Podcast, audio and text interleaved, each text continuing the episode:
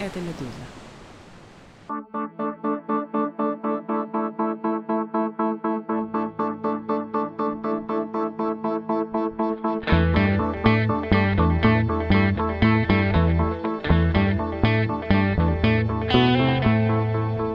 Здравствуйте, вы слушаете «Что случилось?» подкаст о новостях, которые долго остаются важными. У микрофона Владислав Горин. Этот выпуск предпоследний в серии под названием «Совбез». Она посвящена людям, которые возглавляют целые части путинской системы власти. В предыдущих выпусках были Николай Патрушев, главный силовик, глава МИД Сергей Лавров, универсальный бюрократ Дмитрий Казак, хранители ключей от замороченного нашего парламента и операторы лоббизма Валентина Матвиенко и Вячеслав Володин, референт номер один, координатор суперштаба Российской Федерации, глава администрации президента Антон Вайна. На будущей неделе мы завершим этот цикл как раз к двухлетию заседания Совбеза, на котором Владимир Путин разделил со своим окружением ответственность за войну. В этом выпуске поговорим о роли в системе и об участии в войне мэра Москвы Сергея Собянина. Скоро приступим.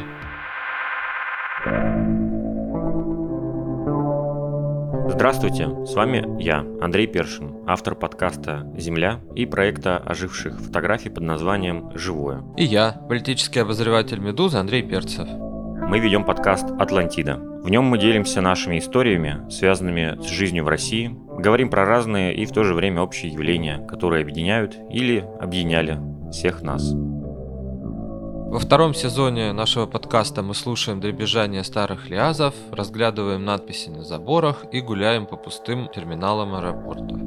Предлагаем вам тоже с нами прогуляться, послушать, погрузиться вместе с нами в нашу Атлантиду. Присылайте нам письма и аудиозаписи с вашими историями на почту подкаст собака meduza.io с пометкой Атлантида или прямо в Телеграм Медуза, нижнее подчеркивание, подкаст. Обязательно подпишитесь на Атлантиду, чтобы ничего не пропустить. Мы есть на всех аудиоплатформах, в Ютубе. Пишите комментарии, оценки ставьте, колокольчики, все, что полагается. И до встречи!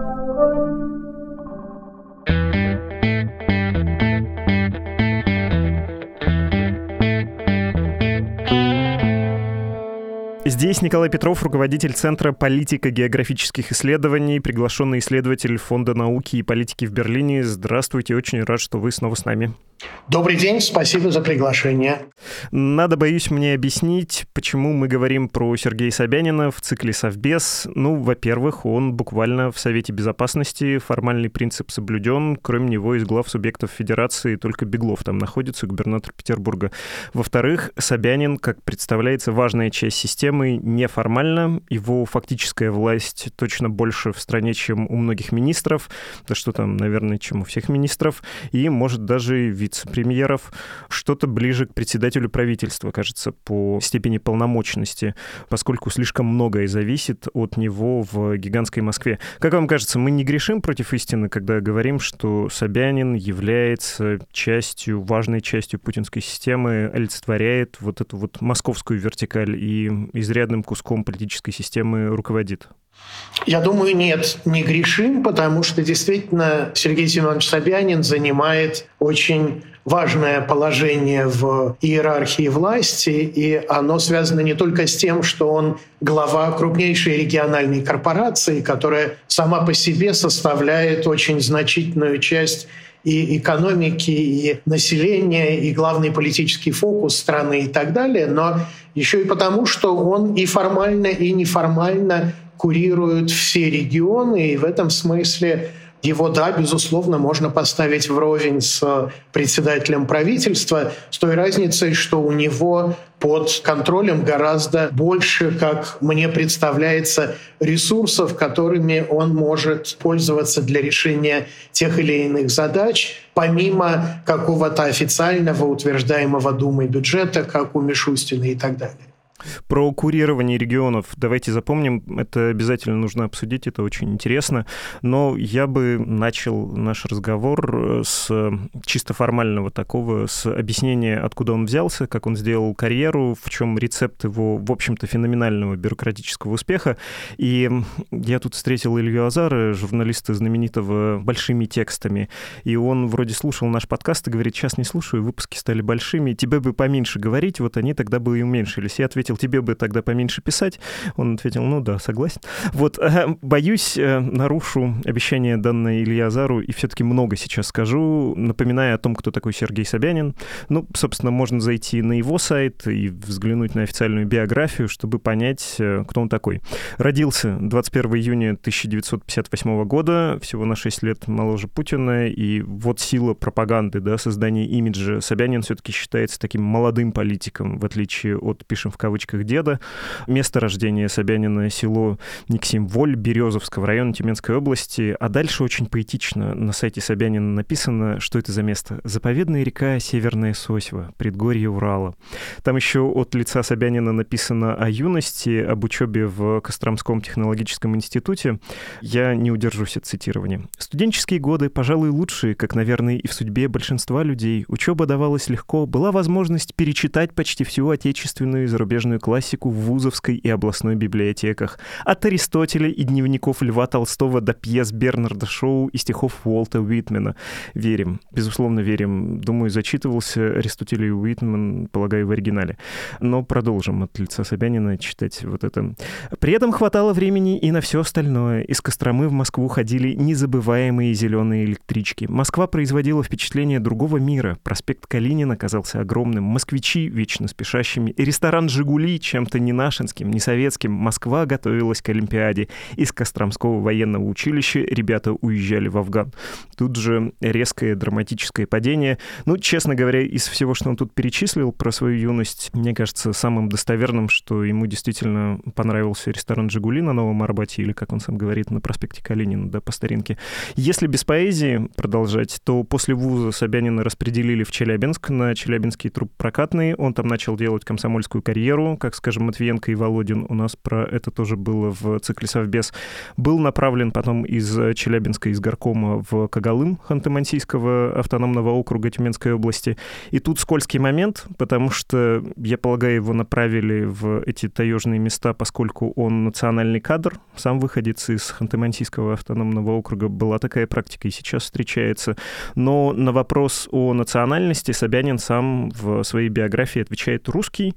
Ну и да, с этим не поспоришь, есть самая идентификация, но полагаю, что комсомольские вожаки, глядя на его вот такое нордическое, буквально северное лицо, явно имели в виду, что ты там поезжай, как бы из местных, пусть и ты наш агент, агент центра. Комсомольская карьера Собянина превратилась в муниципальную и государственную, СССР рассыпался, потом в политическую, география расширилась до Ханты-Мансийска, собственно, до столицы автономного округа. У него были мандаты местных собраний, спикерства, в 90-е стал сенатором и даже стоял на стороне большего суверенитета для Ахмау и Янау. А Янау — это Ямало-Ненецкий автономный округ. Если кто не знает, Тюменская область представляет собой такую матрешку. Есть, собственно, область, есть два субъекта в субъекте. И они, в отличие от Тюмени, которую по меткому выражению местных можно назвать столицей деревень, Тюмень — столица деревень, Хмау и Янау — это те места, где, собственно, деньги, северные вот эти нефтяные деньги Самотлора и прочих нефтяных полей.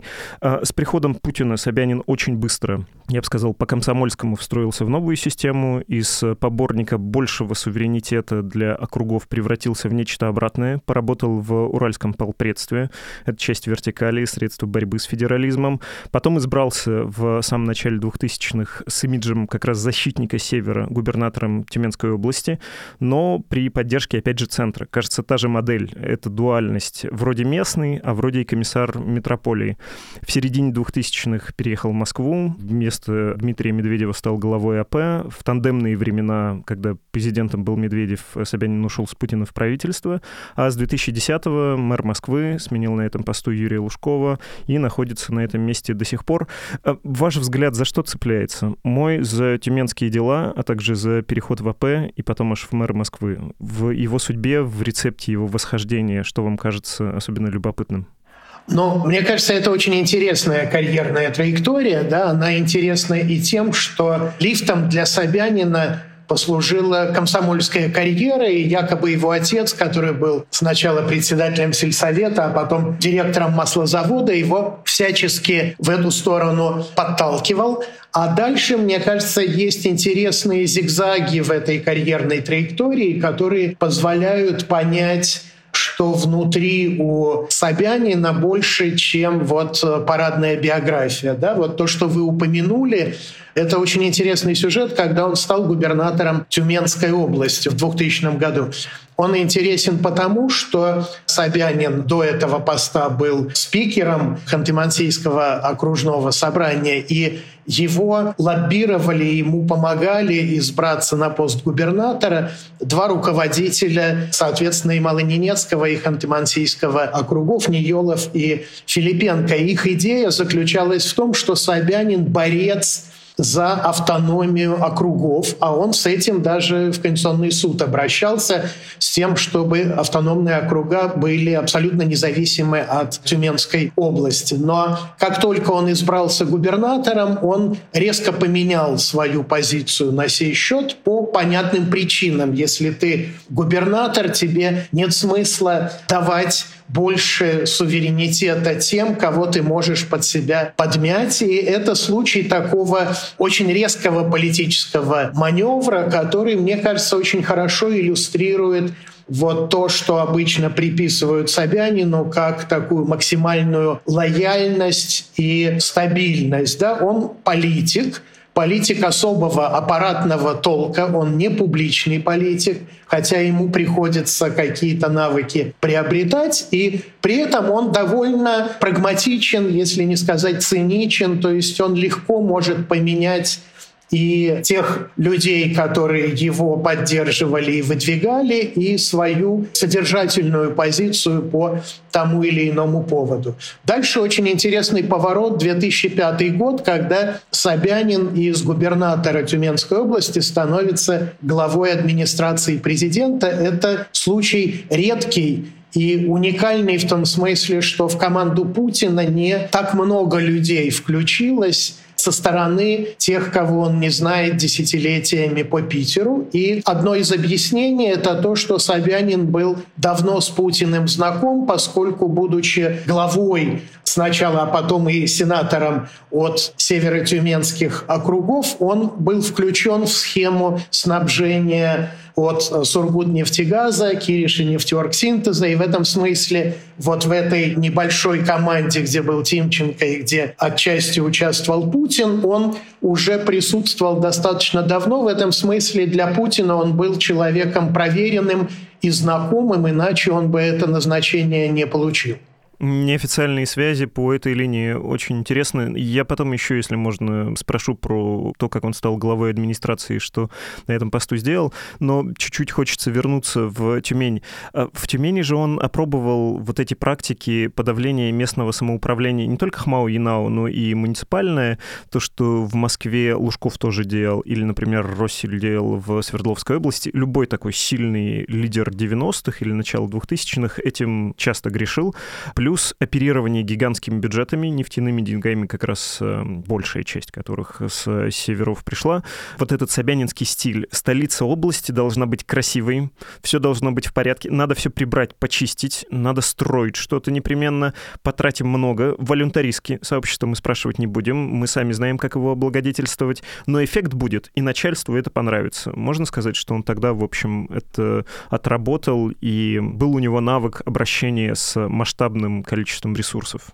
Можно, конечно. И здесь важно еще подчеркнуть, что Собянин скорее делатель, чем говоритель. Да? Он действительно никакой публичный политик, но он достаточно эффективный менеджер. И одним из важных элементов его эффективности, который проявился уже тогда и который потом на разных этапах карьеры воспроизводился, это уникальная способность не перетаскивать с собой команду, а выстраивать команду из подсобного материала. Да? То есть у него фактически один-два человека, которых он тащит, начиная с первых своих постов в Тюменской области, там та же Ракова, да, но всех остальных он умудряется выстроить и встроить в свою команду. И в этом смысле он очень эффективен, да, потому что, назначая его на тот или иной пост, не предполагают, что он перетащит с собой каких-то своих людей, а предполагают, что он как э, военный получив новое назначение, всех построит, научит работать и добьется какого-то реально осязаемого результата. И проявилась действительно способность Собянина неважно с какими затратами в данном случае, но тем не менее показывать какой-то реальный результат, а не просто по родным, близким и знакомым растаскивать тот ресурс, который под ним оказывается. Вы упомянули Анастасию Ракову, заместительницу мэра Москвы и человека, который, по сути, второе место занимает в системе столичной власти, которая занимается в том числе политикой, и про это надо обязательно тоже отдельно поговорить. Э, как политик, как аппаратный деятель, который устраивает выборы в Москве, Собянин очень автономен от Кремля. Этот феномен крайне любопытен. Повторюсь, к нему стоит вернуться. Э, вы сказали, что он как военный переезжает и с местными людьми, с местными элитами налаживает связь, с местным аппаратом выстраивает отношения. Но есть же такой большой миф про Собянинскую Россию. Я понимаю, что я сейчас говорю как человек с Урала, и там любят подемонизировать э, тюменских, но вот Куйвышев, э, там, Опять же, это не очень важно, но через жену Собянина, какой-то ее дальний родственник, сам выходец из Тюмени, плюс там есть предприниматели, и вот он как бы Собянинский. А еще можно считать губернаторов, собственно, в округах тюменских, в Курганской области, еще там где-нибудь условно тюменскими-собянинскими. Вы в то, что у Собянина есть клан, верите, или вам кажется, что это публицистическое преувеличение уральских журналистов? Я думаю, что, конечно, клан есть, но это не тот клан, который мы часто видим у других политиков и который подтягивается на новое место в случае, если политик свое место меняет. Это скорее проверенные Собяниным люди, которые так или иначе попадают в орбиту его влияния, и действительно многие из них либо через Тюмень прошли, либо через Уральский федеральный округ, где Собянин был, в общем, совсем не так долго, да, и дальше это, конечно, его клиентелла. Другой вопрос, что наивно, мне кажется, считать, что если там Хуснулин, к примеру, проработал какое-то время в команде Собянина, он и сегодня является представителем команды Собянина в руководстве правительством. Но вообще связь Собянинской Москвы и Татарстана, она достаточно сильна, и не только Хуснулин ее символизирует, но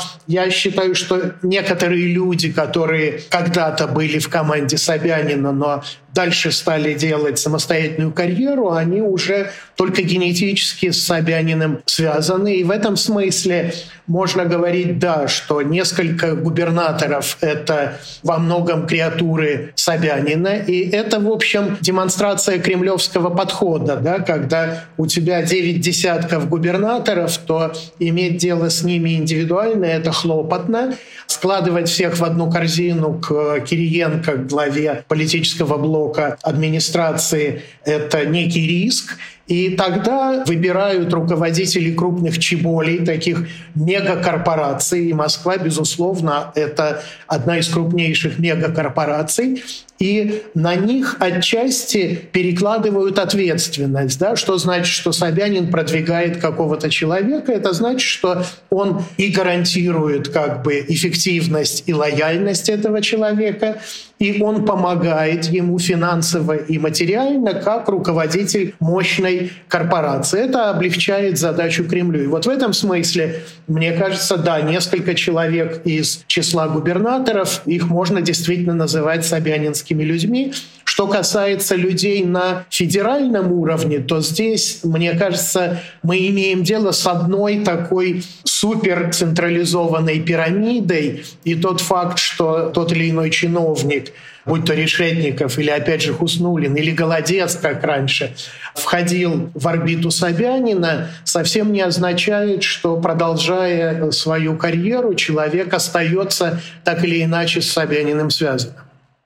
Вы сказали про кураторство, такое шефство над регионами. Оно в чем заключается, кроме того, что есть вот эти связанные с Собяниным люди? То есть к нему через администрацию президента могут обратиться и сказать, посоветуйте, помогите, методически помогите или как? Да, вот это интересно. Это такая путинская система управления, когда он не рассчитывает на четкую работу институтов, а рассчитывает на доверенных людей, которые возглавляют гигантские корпорации и контролируют гигантский ресурс. Да? И когда надо проводить там генетические исследования, то просят Игоря Ивановича Сечина, который никаким боком генетики не связан, и когда надо кому-то помочь материально, будь то оккупированные регионы, будь то какие-то регионы, с которыми Москва, как огромный и самый благополучный в финансовом смысле субъект, может заключать договоры, может более формально или менее формально в чем-то помогать. Да? И вспомните пандемию, когда Собянин действительно играл очень важную роль, и Москва посылала и врачей, и оборудование, когда это нужно было срочно в регионы. И Собянин очень неформально отвечал и курировал всю систему как бы власти на региональном уровне в плане и демонстрации того, как решать проблемы, и в плане конкретной финансовой и кадровой помощи в решении этих проблем.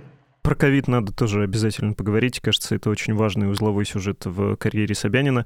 Э, про администрацию президента, несколько возвращаясь к хронологическому порядку изложения. У меня было впечатление, честно говоря, я не сильно квалифицирован и про нефтяные вот эти дела не задумывался и толком не знал, про раннее знакомство с Путиным и полагал, повторюсь, было впечатление, что Собянинская резко взлетевшая карьера при раннем путинизме — это что-то похожее на Трутневскую карьеру. Был такой первый губернатор в Пермском крае, один из пионеров укрупнения регионов и человек, который активно поддержал Владимира Путина в деле укращения губернаторов, да, выстраивания вот этой вертикали власти, и что собянинские инициативы в этом, они тоже нашли отклик в сердце первого лица, и именно поэтому как-то Собянин еще приглянулся.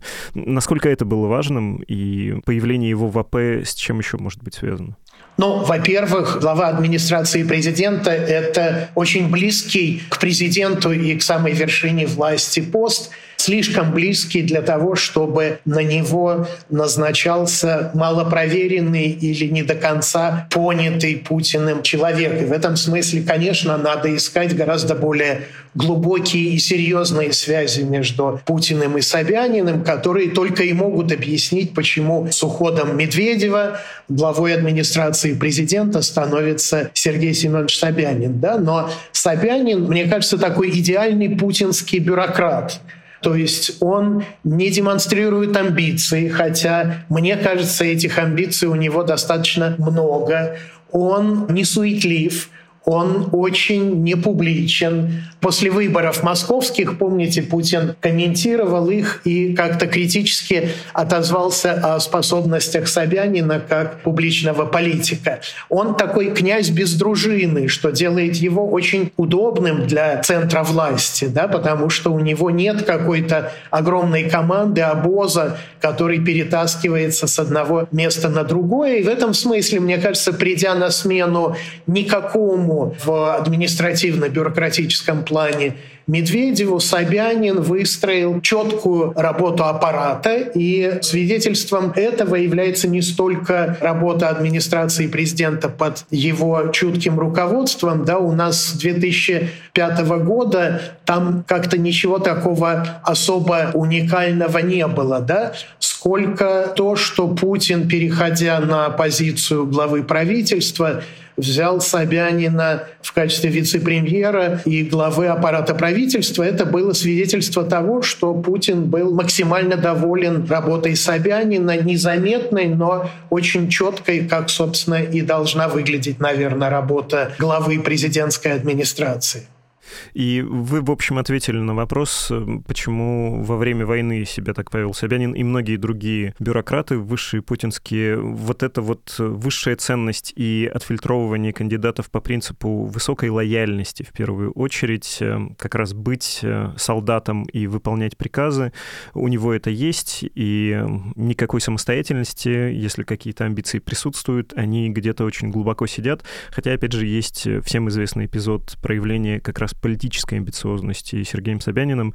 К нему придем. Я про выборы 2013 года, истории с Навальным.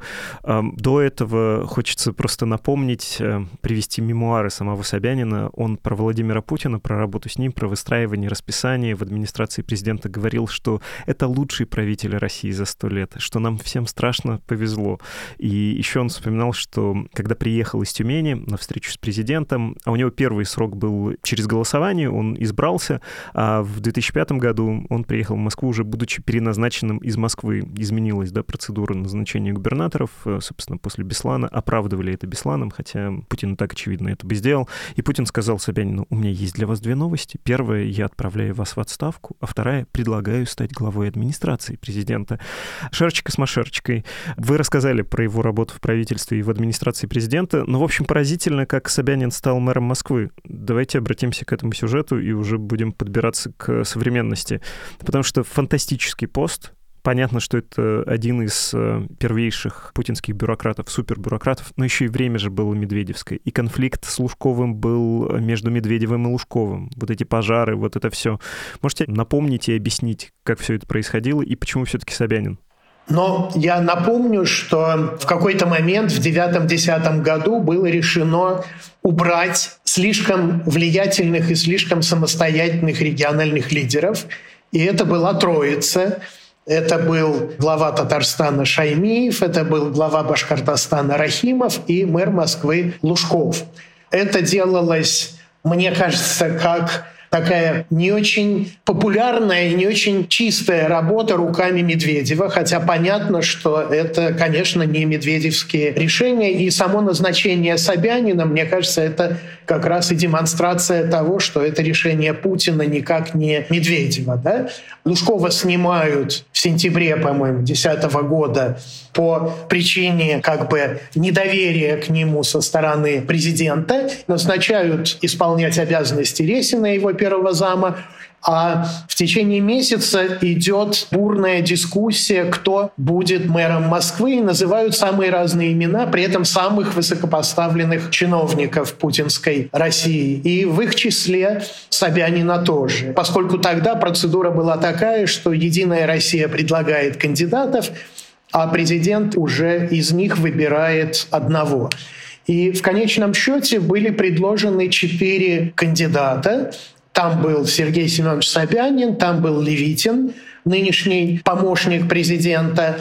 Там был Валерий Шанцев, тогда губернатор Нижегородской области, бывший вице-мэр у Лужкова. И там была Швецова, которая тоже делала карьеру в Москве считалось, что Швецова и Шанцев — это два человека, которые очень хорошо знают московскую команду и могут ее возглавить.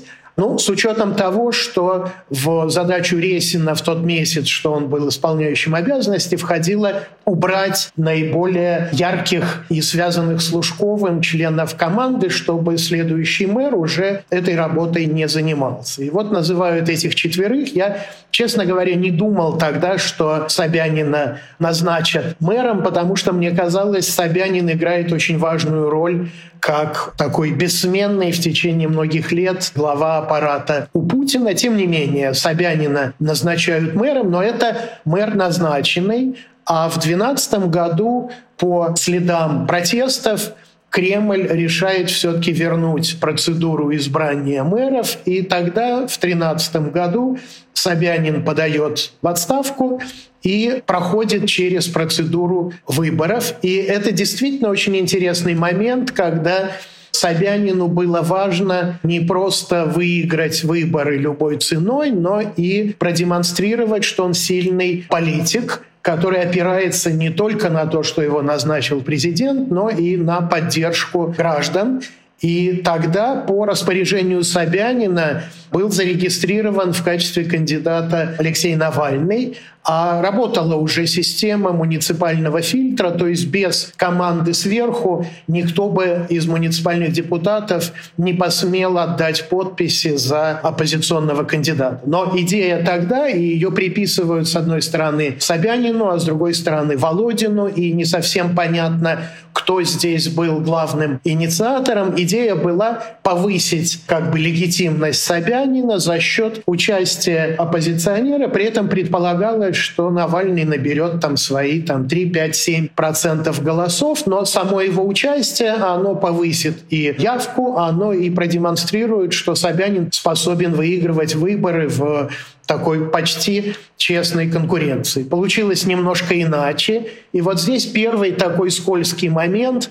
У Собянина тогда был 51,4%, в чем многие сомневались. Да? То есть многие сомневались, и экзит-пулы некоторые показывали, что Собянин не выиграл в первом туре, а получил там 48-49%, и тогда должен был бы быть второй тур с Собяниным и Навальным, и шансы Навального тогда были совсем не пренебрежимо малы, потому что в ситуации, когда действующий глава не в состоянии выиграть в первом туре, голоса других кандидатов, которые снимаются после первого тура, они скорее отходят альтернативному кандидату, в данном случае Навальному. Но, тем не менее, 51% было заявлено, и с тех пор Собянин проходил уже не раз через выборы, в том числе и последний раз в прошлом году, когда он уже продемонстрировал результат нормальный для авторитарной системы, больше 75%.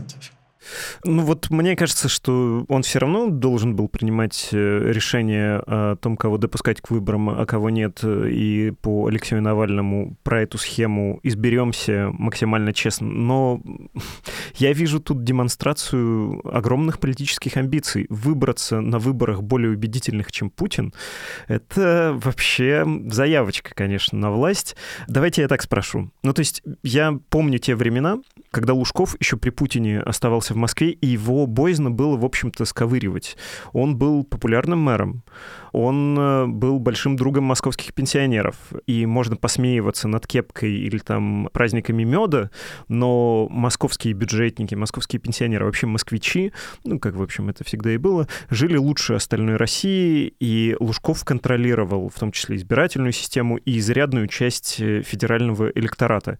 И вот просто так его снимать, перестраивать отношения с бизнесом, к тому же, это все было довольно рискованно. Это делали аккуратно. И, наверное, в рамках того очень осторожного поведения можно было в том числе и подумать над э, такой легитимностью, да, особой для Собянина, его укрепления, и над особыми полномочиями для этого человека. У кого из губернаторов есть такие обширные возможности и в силу ресурсности самой столицы, и в силу того, что администрация президента туда не очень может лезть. И это все сохраняется до сих пор. Почему это сохраняется? У вас есть ответ? Почему Собянин сам себе устраивает выборы, а не слушает там пришедшего из Кремля кого-нибудь?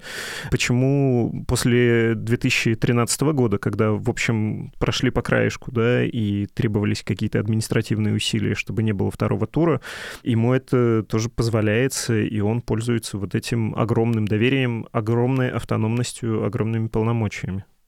Ну, я думаю, что отчасти здесь, конечно, способность Собянина выстраивать и свой имидж, и отношения с Путиным таким образом, что он не выглядит как амбициозный политик и даже не совсем опирается на какой-то мощный ресурс, помимо поддержки президента. Да? Вот Путин тогда вспоминал, он сказал, что Собянин у нас не Робеспьер. Да? Это странно немножко прозвучало после выборов 2013 года, но я думаю, что сам факт переползания, а не перепрыгивания через планку на тех выборах сыграл скорее на пользу Собянину в глазах Путина, чем ему во вред. Да? А дальше, да, конечно, у Собянина есть колоссальный бюджет – и возможности, которых нет ни у одного другого губернатора, кроме, наверное, Рамзана Кадырова, если его называть губернатором. Да? Но одновременно у Собянина есть а колоссальная ответственность, да, потому что Москва вся на виду, и все, что здесь не происходит, все моментально в фокусе общественного внимания. И, во-вторых, здесь пересекаются интересы всех влиятельных сил и кланов. Да? И вот маневрировать так, чтобы никого из них не обидеть, это колоссальное искусство. В этом смысле Собянин не наследник Лужкова, который уже был таким влиятельным князем и мог выстраивать отношения под свою диктовку. Да? А Собянин пришел в очень сложную чужую команду с очень запутанными и сложными взаимоотношениями, отношениями с основными элитными кланами. И он сумел, и это большое, конечно, искусство, которое ему, кстати, очень нужно было и в Тюменской области, да, потому что Тюменская область — это не такой регион, где губернатор может приказать, и все остальные выстроятся и выполнят то, что он приказывает. Да. Это сложное маневрирование между интересами крупных и конкурирующих между собой нефтегазовых игроков. Да. И это, конечно, ему очень пригодилось. И то, что Собянин имеет это оборотная сторона его ответственности. Да? То есть он головой отвечает за то, что происходит в Москве, в том числе и в политическом плане, если и когда он действует не по указке Кремля, а в разрез с тем, что предлагает Кремль. Да? И в этом смысле мы упоминали Анастасию Ракову. Да? Она была как бы главой аппарата, и именно она рулила вот и политическими процессами тоже, но это все закончилось, и она сегодня отвечает за социальный блок, а за политические все вещи. И главой аппарата является Наталья Сергунина, тоже очень и очень влиятельный человек, в том числе и потому, что Ракова не очень гибкий политик оказалась, и она очень эффективный, решительный менеджер, но при этом какие-то проблемы и конфликты возникали. И мы, собственно, помним и последний такой скандальный эпизод. Это выборы 2019 года муниципальных депутатов Москвы, где у Кремля и у мэрии были расхождения, и вылилось все в очень серьезные протесты. И в этом смысле те огромные возможности и полномочия, которые есть у Собянина, это не раз и навсегда данное, а это он каждый раз должен подтверждать эффективными результатами. Вы говорите про политическую функцию, про аппаратную функцию Собянина. Мне кажется, что если его припечатывать каким-то ярлыком, можно сказать, что его роль в Москве сейчас э, умиротворитель Москвы. Как во многих бывших империях, э, столица в России непропорционально большая, и, кстати, не исчезают да, условия для того, чтобы центр метрополии, особенно вместе с агломерацией, не распыхал и дальше. И говоря об умиротворении, главная цель Собянина, в общем, похожа на Лужковскую, но она вроде как Кремлю, да, должна служить, держать столицу в чистоте, благополучии, сытости по сравнению с другой страной. 100 тысяч митингующих в Хабаровске ничто, столько же людей на улице в столице могут сменить власть. Сейчас Москва — это гигантский мегаполис, населением больше 12,5 миллионов человек, у Москвы по-прежнему огромный бюджет, даже не в абсолютных цифрах, а на душу населения, то, что называется бюджетная обеспеченность. Если по стране смотреть, то там тот же ИНАУ, уже упоминавшийся, конечно, будет сильно выше, выше, но Москва ого-го, она в верхней части списка. В столице живет много избирателей, по-прежнему 7 миллионов 600 тысяч, хотя это, очевидно, заниженное число, потому что, кажется, когда избирком московский называет эту цифру, он имеет в виду людей с пропиской в Москве, а есть еще люди, которые голосовать могут на федеральных выборах, а московской прописки не имея, да, они где-то у себя в регионах прописаны, живут в Москве. Избиратели эти, надо заметить, охвачены под контролем мэрии дистанционно электронным, электронным голосованием, этим печально известным дегом. Деньги и контроль, контроль и деньги, в общем, инструменты, которые есть в распоряжении Собянина, и иногда применяется сила, но не мэрии, и это очень выгодно. Собянин как бы отходит в сторону, если происходят митинги. Столицу перекрывает не он, когда люди протестуют. Как вам такой ярлык про утешителя, умиротворителя, анестезиолога?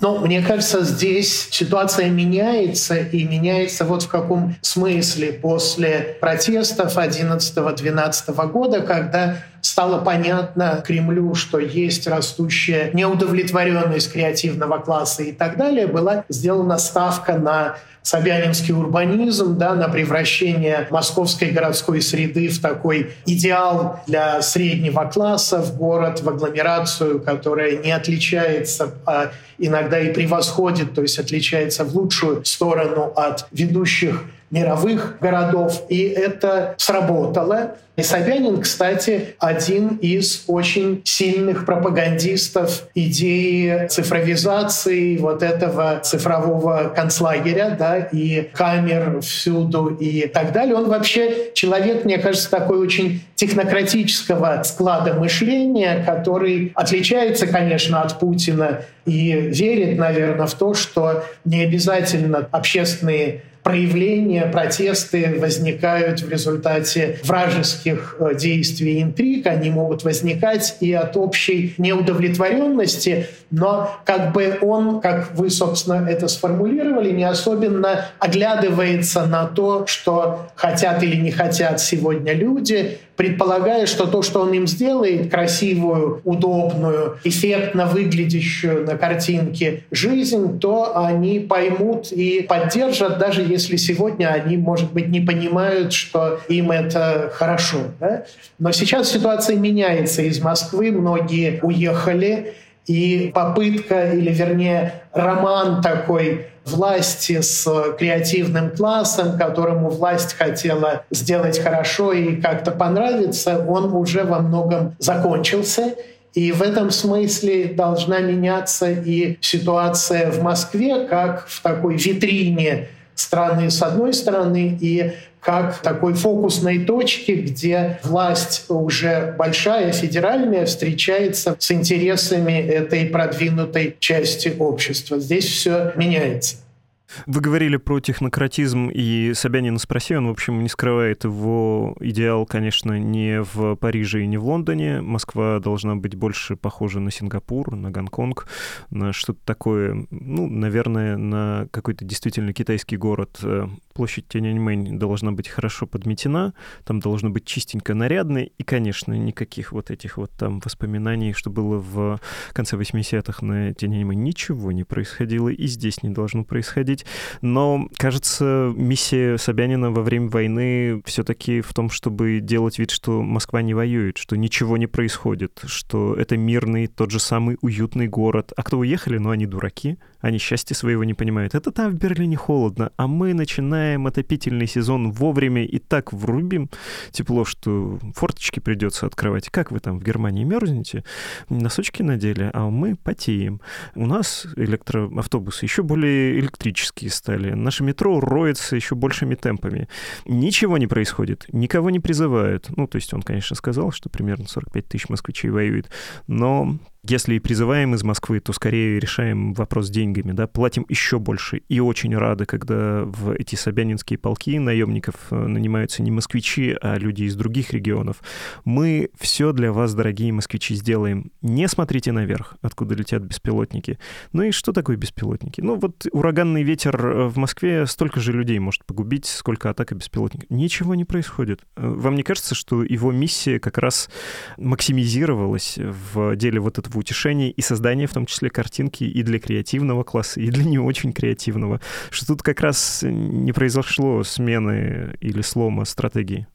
Да, это есть. И, видимо, именно поэтому у Собянина есть некоторый карт-бланш. Он не должен бесконечно призывать воевать, и он может дистанцироваться от так называемой СВО, чего не позволяют другим главам регионов. Да, и мы видели только один раз Собянина заставили выступить на митинге в Лужниках, а все остальное время он эту тему особенно не затрагивает. Да. Это очень важно сохранять видимость того, что это война где-то далеко, она не касается людей не только в Москве, но и в стране. И в этом смысле то, что Собянин не только мэр Москвы, но и глава комиссии Госсовета по государственному и муниципальному управлению, накладывает на него отчасти и формально задачу сохранять вот этот имидж мирной, спокойной жизни в воюющей, находящейся под очень жесткими санкциями стране стране, и это пока работает. И мне кажется, говоря о Собянине вообще, мы не можем обойти сюжет с плиткой, да, с тем, что бесконечно что-то строится, развивается, перекладывается,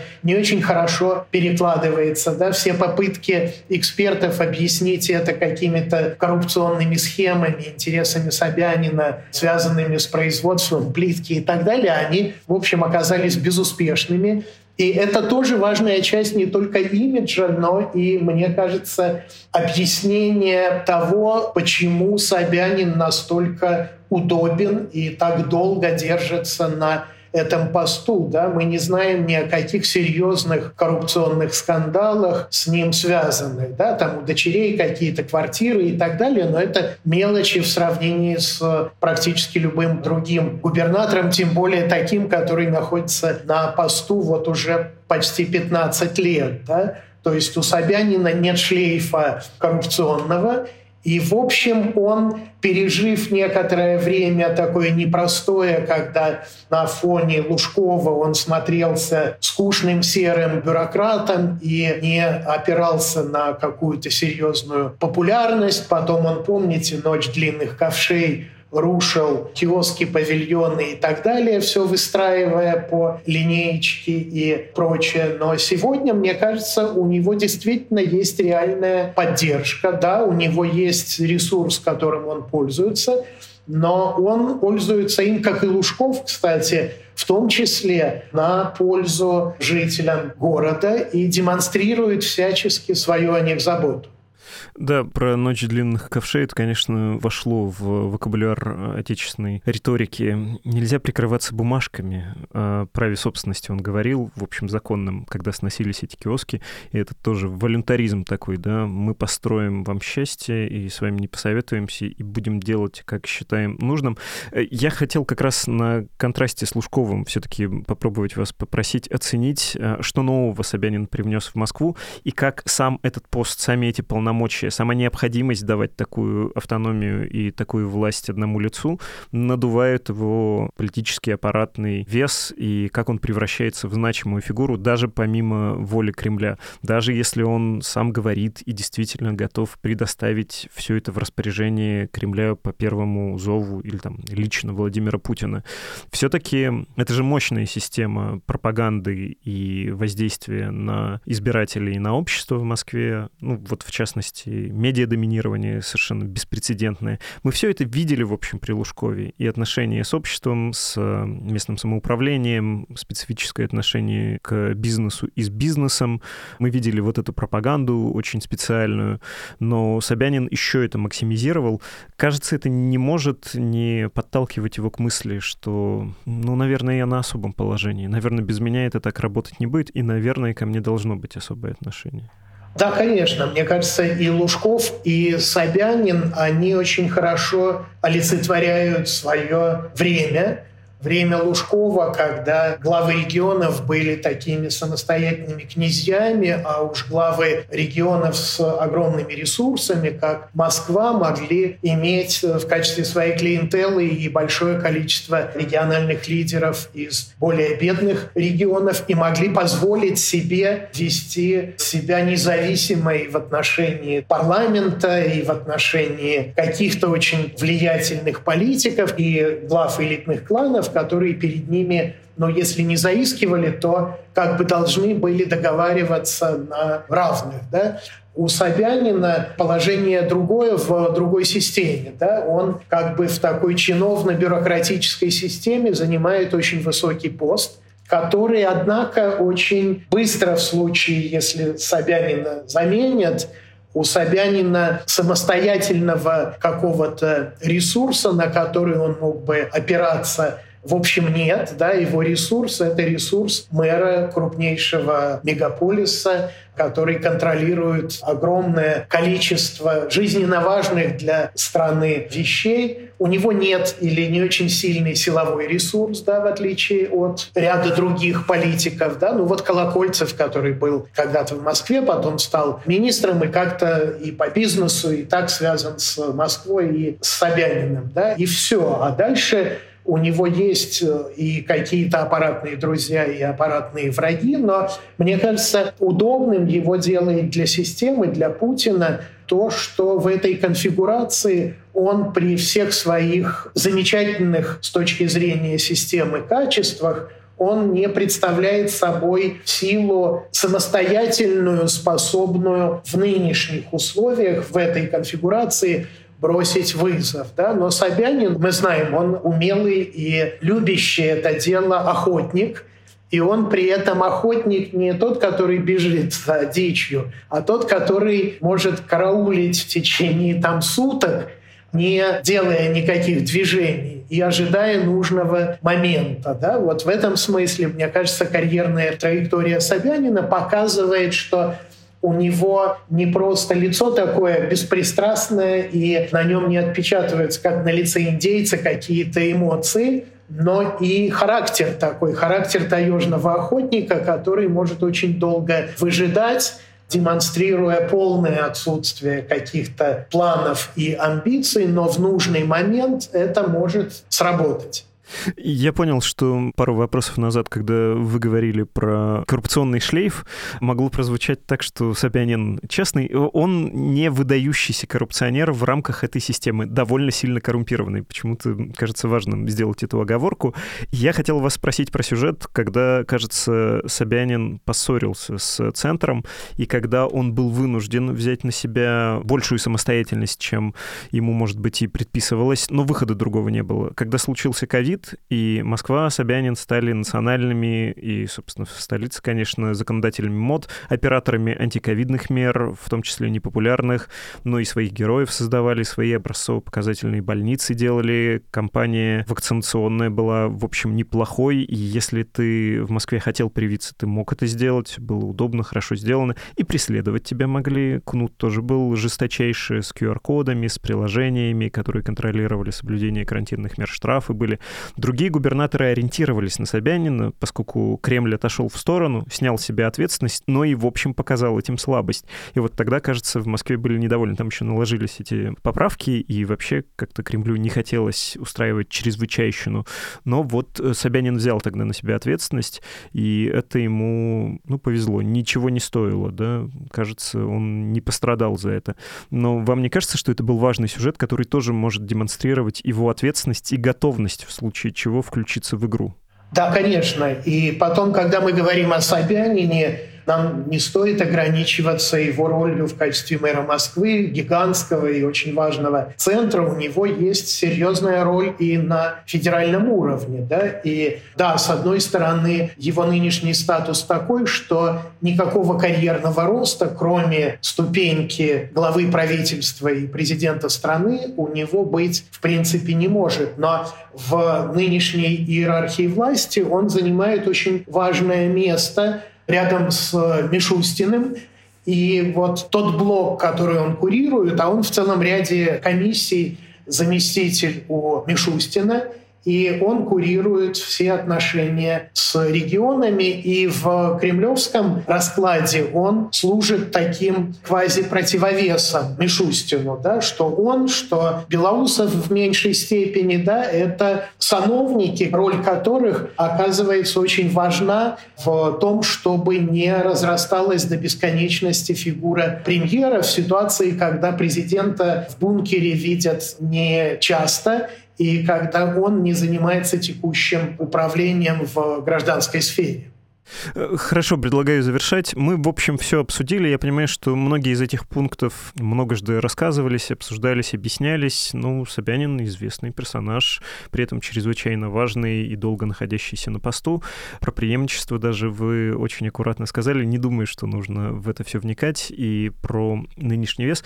Я бы, подводя итог, все-таки еще раз предложил, может быть, обратиться именно к роли Собянина во время войны, потому что мы видели с какой неохотой он надел форму, да, ему можно было ее не надевать, и он не надевал. Один раз поехал на фронт в декабре 2022 года, вы вспомнили его выступление на этом митинге-концерте, тоже зачитываем, но по сравнению со многими-многими другими чиновниками, в том числе губернаторами, это крайне небольшая степень участия в войне.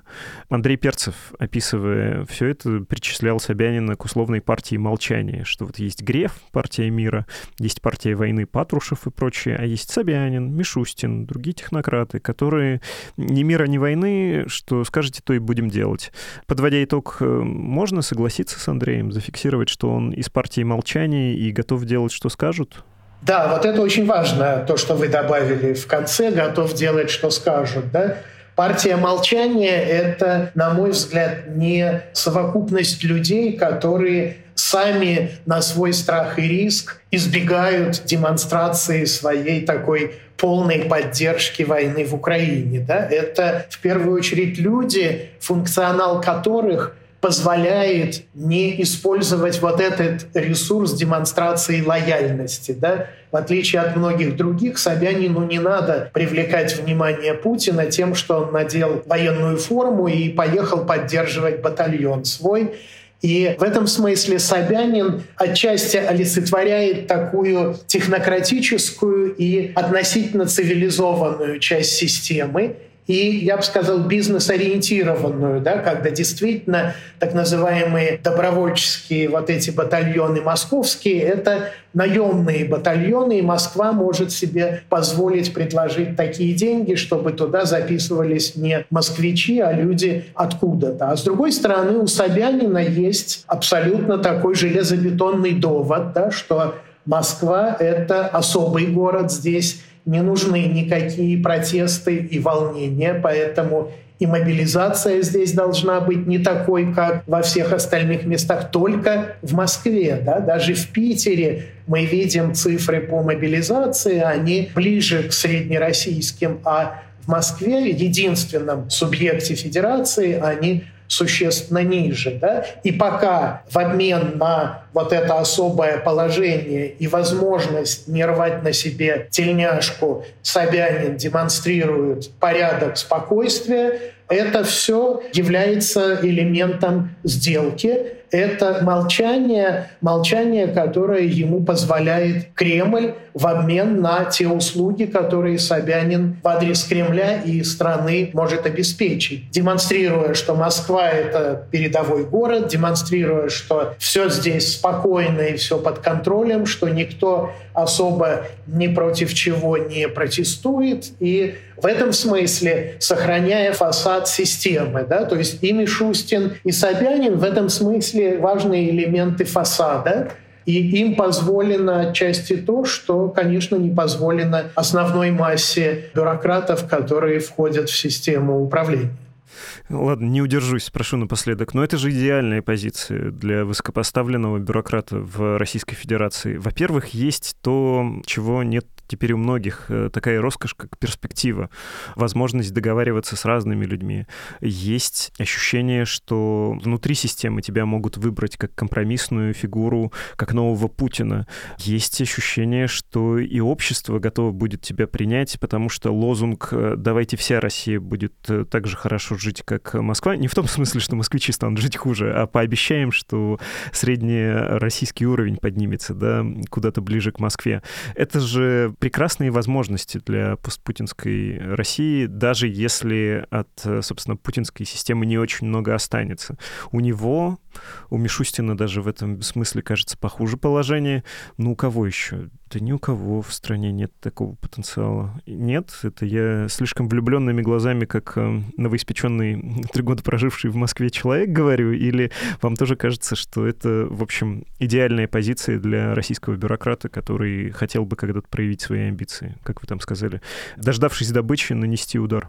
Я не думаю, что она идеальная. И я напомню, что Юрий Михайлович Лужков думал примерно так же, и у него были все основания так думать, когда заканчивалась эпоха Ельцина, но получилось все совсем не так, как он это думал. И в этом смысле когда говорят о Собянине и Мишустине как о возможных, удобных для многих элитных кланах преемников, я вижу огромную разницу между ними, и она заключается, на мой взгляд, в том, что, во-первых, Мишустин формально обладает полномочиями исполнять обязанности президента в случае, если с президентом что-то случится.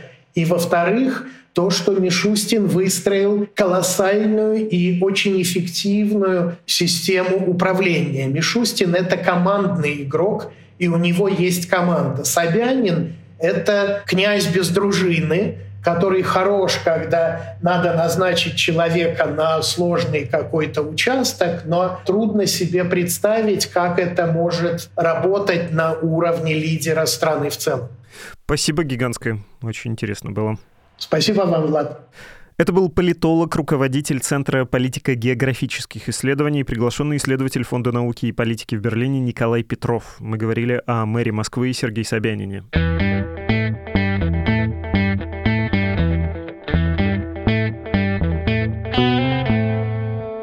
Сообщение от слушателя, которое очень поддерживает. Оно совсем емкое. Привет! Горин уговорил таки меня поднять вам пожертвования. Много раз говорил он, дорогие слушатели, и хочу повторить, страшно стимулирует, когда вы пишете что-то такое, и когда вы, собственно, своими деньгами, своими пожертвованиями нас поддерживаете. Не грех это еще раз повторить. Я знаю, что вы честные люди, деньги не падают вам с неба, что вы их зарабатываете своим трудом, и это эквивалент ваших знаний, ваших стараний, вашего упорства упорства, вашего ума, таланта, вашей энергии.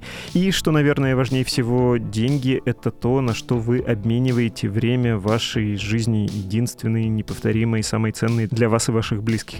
Если вы не просто дарите нам свое внимание, например, слушаете этот подкаст, но и буквально даете нам в виде денег часть своей жизни, это невозможно оценить, невозможно сказать, э, как мы благодарны. Так что пусть будет простое спасибо. Спасибо, что вы это делаете, и это не неформальное, истинное из палаты мер и весов. Абсолютное спасибо. Ну и про Горин уговорил поднять сумму пожертвования. Это к чему? Это к тому, что я говорил, что 15-20 евро в месяц — идеальная сумма. Да, в общем, любая сумма нас, конечно, устроит. Это всегда хорошо, но у нас есть такое крохоборское соображение, что 15 евро, лучше 20, это такие деньги, с которых в процентном отношении посредникам достанется минимальная комиссия, а редакции максимальная. Ну, выше, выше еще лучше лучше, конечно.